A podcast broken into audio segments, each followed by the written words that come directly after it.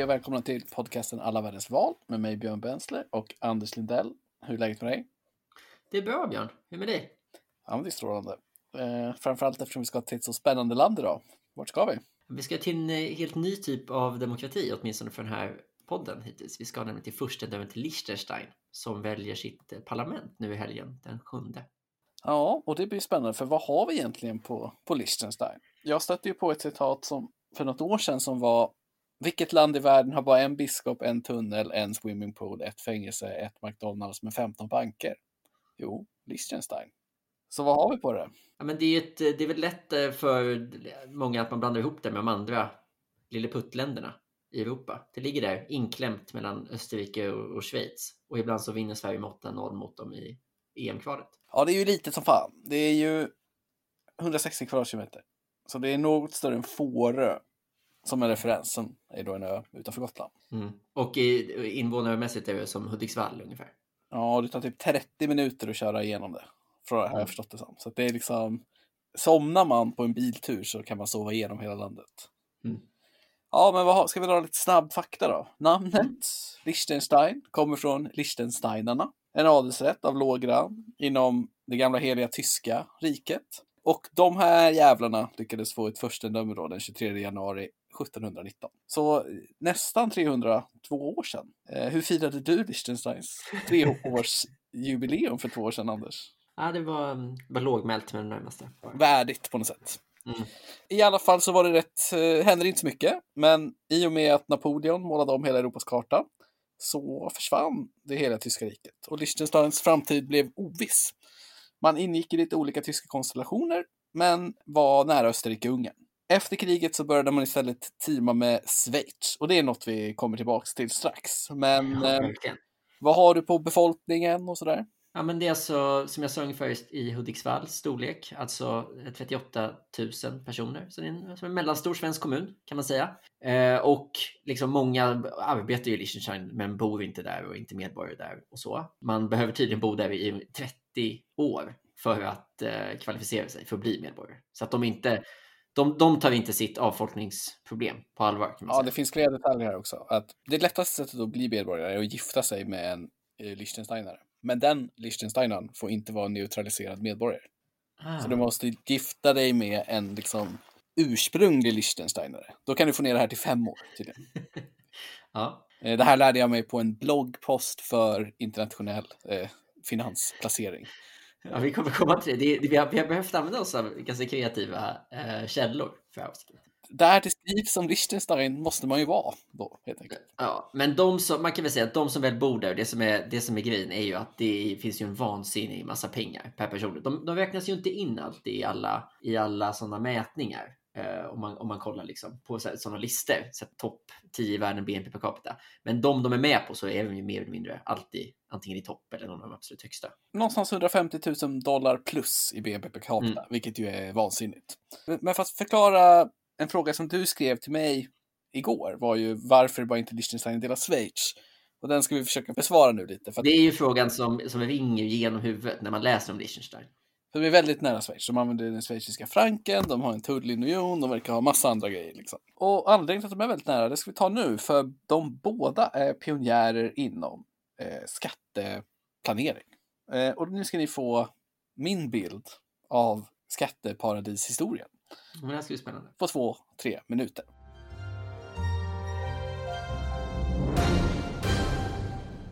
I alla fall så är Schweiz, de är de stora pionjärerna. De började redan 1789 med att garantera en konfidentialitet mellan banken och den som stoppar in sina pengar. Och sen så cementerar man den rollen med sin otroligt stränga sekretesslag från 1934. Där det blir olagligt att försöka undersöka vem som äger ett bankkonto i Schweiz. Och då ska man då säga att Liechtenstein brukar hävdas ha hårdare sekretessregler än Schweiz. Hur man nu kan ha det, men så är det. Men 1924, då är vi efter det första världskriget, där Österrike-Ungern har gått under. Då börjar Liechtenstein använda schweizerfrancs istället för sin tidigare valuta. Och man ändrar också lite i sin lagbok och man syntensifierar, enligt författaren som jag läste, lagar från Schweiz och Österrike och uppfinner en ny slags bolagsform som är någon slags fondskapelse som gör att det inte kommer finnas några nationalitetskrav för ägande av företag och att den här fonden kan upplösas när som helst och pengar återgår till anonyma ägare, vilket skiljer sig från hur saker funkar. Så. De uppfann inte brevlådeföretaget, för det gjorde de i Luxemburg. Men de hade någon väldigt lik variant för den här delen av världen. Och det här är då på 20-talet. Och det fanns det någon historiker som heter Künstler som jag läste en trevlig artikel av. Som hävdar att triangeln Zürich, som ju då är en jättestor stad i Schweiz. Zug, som är en fattigare del av Schweiz. Och Liechtenstein. Det är de första riktiga skatteparadisen. Och de uppkommer under slutet av 20-talet. Det är skatteparadisbältet. Precis. Och det är Zürich som är den rika platsen här. Och när de upptäckte att liksom efterfrågan för det här ökar så var de lite nervösa med att tillåta alla skatterätterna och lagar och grejer som krävdes för att underhålla ett skatteparadis. Så man utnyttjade den lilla fattigare delen av Sverige som heter SUG och skrev om deras lagar helt enkelt på inredan av en syrisk elit som då också arbetade parallellt med Liechtenstein om inte SUG-spåret skulle funka. Så SUG blev då snabbt Europas center för det som vi idag kallar för brevlådeföretag. Och redan 1929 så hade man flest i Europa. Och Liechtenstein hakade på det spåret. Och man kan nästan säga att Liechtenstein dessutom sedan 1929 då varit den smutsigaste delen av pengagömmandet. Det var någon... Så medans världens smutsiga pengar göms i Schweiz så göms schweizarnas smutsiga pengar i Liechtenstein. Ja, världens smutsiga pengar... gömdes i Schweiz fram till 1950-talet. Sen uppfann britterna sitt konkurrerande system. Men det är en annan historia. Mm. Men de pengarna som ansågs för smutsiga för Schweiz, de drog till Liechtenstein. Yeah. Och man var då tillsammans med Andorra väldigt sent det enda svartlistade landet av OECD på den här typen av frågor. Och man var liksom ännu striktare regler. Och det här gjorde de ju väldigt rika. Både BNP per capita i Schweiz och Liechtenstein följde ungefär samma kurva fram till 1990-talet. Men sen drog ju Liechtenstein iväg så in i och är ju nu mycket, mycket, mycket rikare än Schweiz. Och allt det här rullade på fint fram till 2008 då tyskarna hade fått nog av det här och lyckades genom diverse efterforskningar få reda på att flera av deras medborgare gömde saker i landet och lyckades då få Liechtenstein till att gå med på massa om du är intresserad av att placera pengar och ingen ska få reda på vilka det är, så skulle du säga att det är mycket sämre att placera sina pengar i Liechtenstein idag än det var innan 2008. Och nu siktar man ju på att bli någon slags mini-London, att man gömmer inte pengar längre utan det är asset management. Och de här 15 bankerna, de förvaltar ungefär $300 miljarder. Och det är ungefär $8 miljoner per invånare. Så det är ju otroliga summor. Och hur då passar det här in i det politiska systemet? Varför är det här intressant? Jo, för att LGT-gruppen, som är den största banken i Liechtenstein, den största privatägda hanteraren av den här typen av tjänster i världen, den ägs av, om du får gissa, Anders. Då gissar jag att det är fursten av Liechtenstein. Precis. Så staten möter pengarna i någon slags ohelig, eller ganska helig allians här i Liechtenstein på ett spännande sätt. För nu ska du berätta lite mer om vem är fursten och hur funkar han egentligen?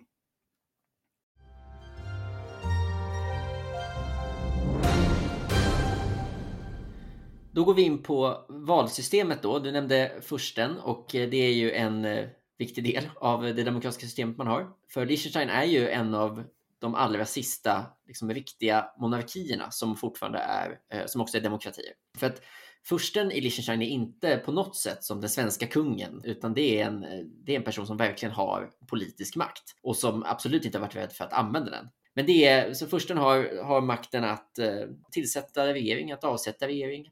Han kan också blocka enskilda lagförslag och han kan på eget initiativ se till att få till en folkomröstning. Så att det är definitivt en betydelsefull. Och det är inte som att han typ spelar lite en presidentiell roll fast... Jo. Verkligen, och för att vara president om man läser på lite, en aktiv roll. Åtminstone för att vara president i någonting annat än ett presidentiellt system där han också ska vara regeringschef. Vi kan väl nämna att idag så är det Hans Adam II av Liechtenstein som är formellt statschef då, men hans son Alois tar över mer och mer. Men man kan väl säga att Hans Adam verkar ha kört på ganska aktivt även efter att han började lämna över så här, de dagliga uppgifterna till sin son. Det som är den valda delen av den makten då, det är ett parlament som består av 25 ledamöter. Om man jämför då med Hudiksvall som vi lämnade lika stort, som deras kommunfullmäktige är strax över 50. Så att det är liksom ett ganska litet, tajt parlament som väljs från 2 valkretsar. Det är kul att de heter Oberland och Unterland, tycker jag. Alltså, man kan säga att KF, alltså kommunstyrelsens ordförande i Hudiksvall, har liknande krafter som Hans Adam den andra. Ja, det är lite så här KSO, en så här mångårig KSO-stämning kring honom. Vi kan nämna det lite senare kanske när vi kommer in på opinionen och så. För det finns verkligen en bestående spänning mellan liksom, de här två krafterna, den folkvalda och den nedärvda. Men till parlamentet då som man kommer välja nu så är det som sagt det är 2 valkretsar och man har en 8%-spärr, alltså en ganska hög spärr för att komma in. Sen kan man ju säga då lite till deras försvar att liksom 4% det är ju en plats i parlamentet. Så att det är ju en absolut lägsta man överhuvudtaget kan ha rent praktiskt. Och 8 är då 2 platser. Och parlamentet kommer sedan ha makt att föreslå en regering som först den beslutar om, och de partier som kandiderar till parlamentet, de är också väldigt tydliga med vem som är deras kandidat till premiärminister som sedan först den utser baserat på parlamentets förslag. Men man har liksom inte ett system där det på något sätt kandiderar någon person till premiärminister självständigt, utan det är en lista på samma sätt som i Sverige. Regeringen är också ganska liten så att säga. Det är 5 ministrar i nuläget. Så att man har behövt klumpa ihop en del ministerposter som premiärministern till exempel, också finansminister, och det finns en del lite mer spretiga ministerposter som en utrikes-, justitie- och kulturminister. De håller det ganska tajt kan man säga. De har inte onödigt många ministerium. Nej, det är lite även där så lite kommunalrådsupplägg. Och i alla demokratiska system så finns det ju ofta liksom någon typ av balanserande kraft. Och ofta så handlar det om att det kanske är presidenten till exempel som har en mer balanserande roll, eller att det kan vara domstolar i något fall. Och i Liechtenstein så är på många sätt den balanserande kraften i politiken folket. Därför man använder sig ju väldigt mycket av folkomröstningar. Framförallt så använder man sig av folkomröstning när fursten och parlamentet inte är överens. Då löser man det, liksom den låsningen genom att folket får välja. Ja, det är oerhört rörigt det här tycker jag. När jag började läsa på deras demokratiska system så slås man av att det har varit väldigt många val i det här landet. Har du några favoritfolkomröstningar? Nej, men jag fick ju till att det har varit typ 47 ungefär parlamentsval och minst 50 plus folkomröstningar. Det är ju väldigt mycket om man jämför med en svensk kontext. Folkomröstningar. Jag har ju 2 favoriter. En 1984. Folkomröstningen om att införa kvinnlig rösträtt i landet. Det var en riktig nagelbitare. 51% för, 49% emot. En marginal på 120 röster. Ja, det är ju, när man hör att ett land har fått kvinnlig rösträtt 1984, då tänker man ju först att så här, hur är det möjligt att 1982 så kände folk att det här är en helt naturlig ordning. Att det är bara män som röstar, till skillnad från alla andra europeiska länder. Men man tänker sig då att när man väl liksom fixade till det, att det då skulle finnas liksom något ganska stort konsensus. Men det fanns alltså inte. Nej, men det är också så att det här väcker också frågor som man inte läst på. Men jag visste ju inte det här du berättade innan. Så var det så att fursten var emot kvinnlig första rösträtt och parlamentet för, och så blev det en... Nej, det kan nog ha varit också att man valde. Det är ju alltså så att ibland så bara har de ju folkomröstning ändå. Det finns ju sån kultur av att man har ett direkt. Det blir ett jättevanligt att man just kör en folkomröstning om kvinnlig rösträtt just som en folkomröstning. För att då får ju männen gå och rösta om kvinnorna ska få rösta. Ja, precis. Oftast så är det ju ett parlamentariskt beslut någonstans. Mm. 2018 hade man en minst lika viktig omröstning. Det finansierar om man skulle låna ut pengar till skidförbundet till Liechtenstein för att hålla Tour de Ski i landet. Det förlorade 60% emot. Så där var det ändå ett större konsensus än gällande kvinnlig rösträtt. Ja, men det visar ju också lite på spännvidden mellan vilken typ av frågor som tas upp. Ja, det ligger man ju nära det schweiziska arvet på något sätt. Det är ju väldigt likt, känns det som. Ja. Men ska vi glida över lite på partierna då? Ja, absolut. Och då kommer man in på att det här valet till parlamentet kommer inte bli någon nagelbitare. Det är inte 2 block som står med varandra. Utan under nästan hela den demokratiska perioden så har Liechtenstein styrts av samma 2 partier. Och inte då samma 2 partier som i att alltså det är antingen det ena eller det andra. Utan man har styrts av två stora breda partier. Det ena är Fortschrittliche Bürgerpartei, som alltså betyder det progressiva medborgarpartiet. Och det andra som heter Vaterländische Union. som, ja, alltså Faderlandsunionen. Och båda de här partierna beskrivs som konservativa partier. Någon typ av, på en sida där jag läste om de här så beskrevs det första då FBP som nationalkonservativt och VU som socialkonservativt. Men i alla liksom, ja, dels är det lite diffust vad den skillnaden skulle innebära, och i alla beskrivningar av de här partierna så beskrivs de som policymässigt väldigt, väldigt nära varandra. Skillnaden mellan dem verkar vara mer vad de kom, hur de grundades, alltså vilken typ av yrken och bakgrund de har legat nära. Där FBP då har varit mer av ett liksom storstads, ja, det kan man inte prata om, men mer ett stats och liksom, att bli ett klassiskt liksom, borgerligt parti, medan VU då är mer ett har legat lite närmare katolska kyrkan, kanske haft lite mer en social profil och sådär. Så att lite mer vänster ekonomiska frågor, ännu mer konservativa i sociala frågor så att säga. Men det verkar inte, ingen beskriver det som en större skillnad här. Och de här partierna samlas tillsammans 70% av rösterna ungefär. Ja, de verkar ju styra ihop alltid. Ja, de har alltid styrt ihop. De har en gång styrt dem inte ihop kring millennieskiftet. Men det var helt enkelt för att VU hade egen majoritet, kunde styra själva. Eller jag vet inte säkert om de hade en egen majoritet, men de styrde i alla fall själva. Så att liksom, premiärministerposten hoppar mellan de här två partierna. De driver samma politik. Det är lite som, det är som om vi skulle ha Centerpartiet och Liberalerna i Sverige skulle ha 35% var och bara turas om lite med att vara absolut störst. Och så var vi väldigt länge. Sen på 90-talet så startades ett oppositionsparti som heter Freie Liste. Där behöver man inte kunna tyska för att förstå vad det betyder. En fria lista. Men det är då ett grönt parti som också tar rollen lite som vänsteropposition. För att det har inte startats några andra partier. Det finns inga andra till vänster om de två ledande konservativa partierna. Fan, när man ser att de fick 12% sist. Det är ett av Europas största gröna partier. Ja, till proportion av befolkningen så är vi det. Och men de är ju liksom ett catch-all-parti för all typ av vänsteropposition. Så de är de enda som driver någon typ av välfärdspolitik. Och de driver, ja, såklart de gröna tydliga frågorna med miljöfrågor och sånt där. Och de är också det enda partiet idag som driver någon typ av modifiering av makt för fursten då. Det har funnits en del folkomröstningar om vilken typ av makt fursten ska ha. Folk verkar väldigt osugna på att ta bort makt från honom. Ja, precis. Lite senare så startades ett högerpopulistiskt parti, för det fanns inte nog med högerpartier, så det behövdes ett parti på ytterkanten som heter Die Unabhängigen, förkortat DU, alltså du också, som ju betyder du även på tyska. Och de har gjort liksom växte ganska snabbt, och alltså jag tror att de kom in i valet 2013 och sen så ökade de 2017. Och nu har de haft en liten intern kris, så att 3 av deras 5 ledamöter i parlamentet har hoppat av och startat Demokraten pro Liechtenstein. Exakt som det hade kunnat vara för SD i Hudiksvall, kan man tänka sig. Att det ja, precis. Det.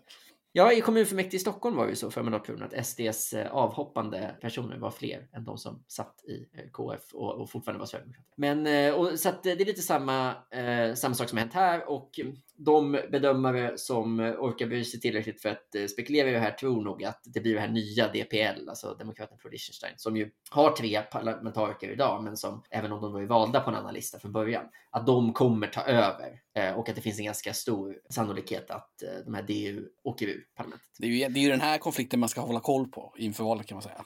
Ja, det är den konflikten, men det är kanske också egentligen men som blir störst av de här två stora partierna, därför att det som det faktiskt lite står mellan där är ju en fråga vem som ska bli premiärminister, och där kan ju Liechtenstein nu efter 40 år med kvinnlig rösträtt få en kvinnlig premiärminister, och det vore inte så konstigt, därför att premiärministern som idag heter Adrian Hassler, han har meddelat att han inte kommer fortsätta. Därför så kommer det bli en ny premiärminister hur den blir. Och då står det då mellan 2 personer. Den ena är han som idag är vice premiärminister, som ju då tillhör ett annat parti, VU.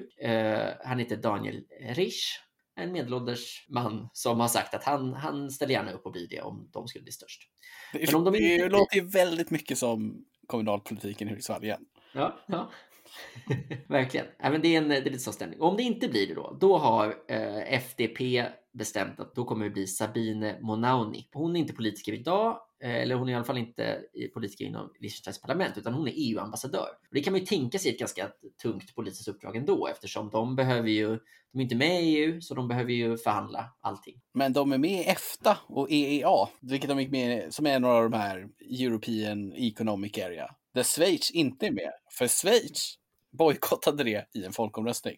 Liechtenstein å andra sidan röstade för det i en folkomröstning. Ja, där är vi skillnad bara där. Nej, men så att de är alltså ungefär samma status mot EU som Island och Norge. Ja, det har de exakt samma faktiskt. Och det är väl liksom, det är lite svårt att veta någonting om henne. Jag tänkte att hennes parti har försökt uppa henne lite genom att lägga ut en serie med intervjuer av henne på YouTube. Och även om jag inte kan tyska så tänkte jag att jag skulle liksom försöka kolla in lite för att få en bild av henne. Men det som jag noterade mest när jag tittade på den här YouTube-kanalen var att videorna har alltså de har setts av mellan 40 och 70 personer per klipp.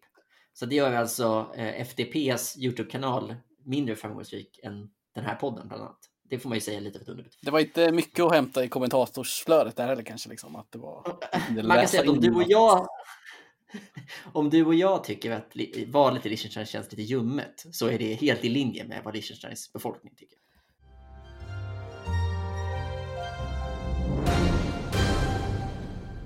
Men har vi några stora frågor i opinionen då, Anders? Vad är liksom den heta potatisen? Det är väldigt, väldigt svårt att hitta någonting som känns specifikt och som känns hett. En evig fråga har ju varit det här med förstens makt helt enkelt. Och där har ju Hans Adam varit en väldigt aktiv spelare. Han har ju verkligen satt sig emot olika typer av minskningar av hans makt. Vi läste ju en ganska kul text av en holländsk statsvetare som heter Wouter Fenendal, som just beskrev hur han liksom återkommande har hotat med att lämna landet, till exempel om han inte får som han vill och om man skulle minska hans makt. Därmed så har han ju fått ganska mycket som han vill. Så att efter ett 90-tal där jag förstod det som att det ganska ofta var lite så här låsningar, så försökte man rätta till och förtydliga lite förstens makt och göra den mildare helt enkelt. Det slutade med folkomröstning 2003 där det inte blev några ändringar. Och 9 år senare, 2012, så blev det inte heller någon rörelse åt det hållet, utan tvärtom så i en folkomröstning så stärkte makten för försten. Så att den frågan är ju liksom hyfsat död rent parlamentariskt eftersom de stora partierna inte vill göra någonting åt det. De tycker det är för riskfyllt. Men det är ju en fråga som är återkommande i debatten. Sen är det ju lite med pandemipolitiken såklart en fråga. Och där tror jag att de två ytterhögerpartierna har utmärkt sig genom att vara liksom emot lockdown och sånt där. Så för att det är en allmän stämning kanske det kan vara någonting som extremhögern kan vinna lite på. Men i övrigt så är det ju mycket som verkar som att det är mer en formalitet att man ska kunna köra på lite grann. Ja, men det känns som att vi kan fastslå efter den här avsnittet att det kommer vara väldigt mycket same old i Liechtensteins politik framöver. Ja, men de kan ändå klara av den historiska milstolpen att få en kvinnlig premiärminister. Ja, och det har ju varit lite intressant. Och då har vi ytterligare ett land som slår Sverige på den punkten. Ja. Ja, vart ska vi nästa avsnitt då? Vi ska till Kosovo som har parlamentsval den 14 februari efter lite turbulens. Så det ska bli kul. Spännande. Då hörs vi då. Det gör vi. Ha det bra.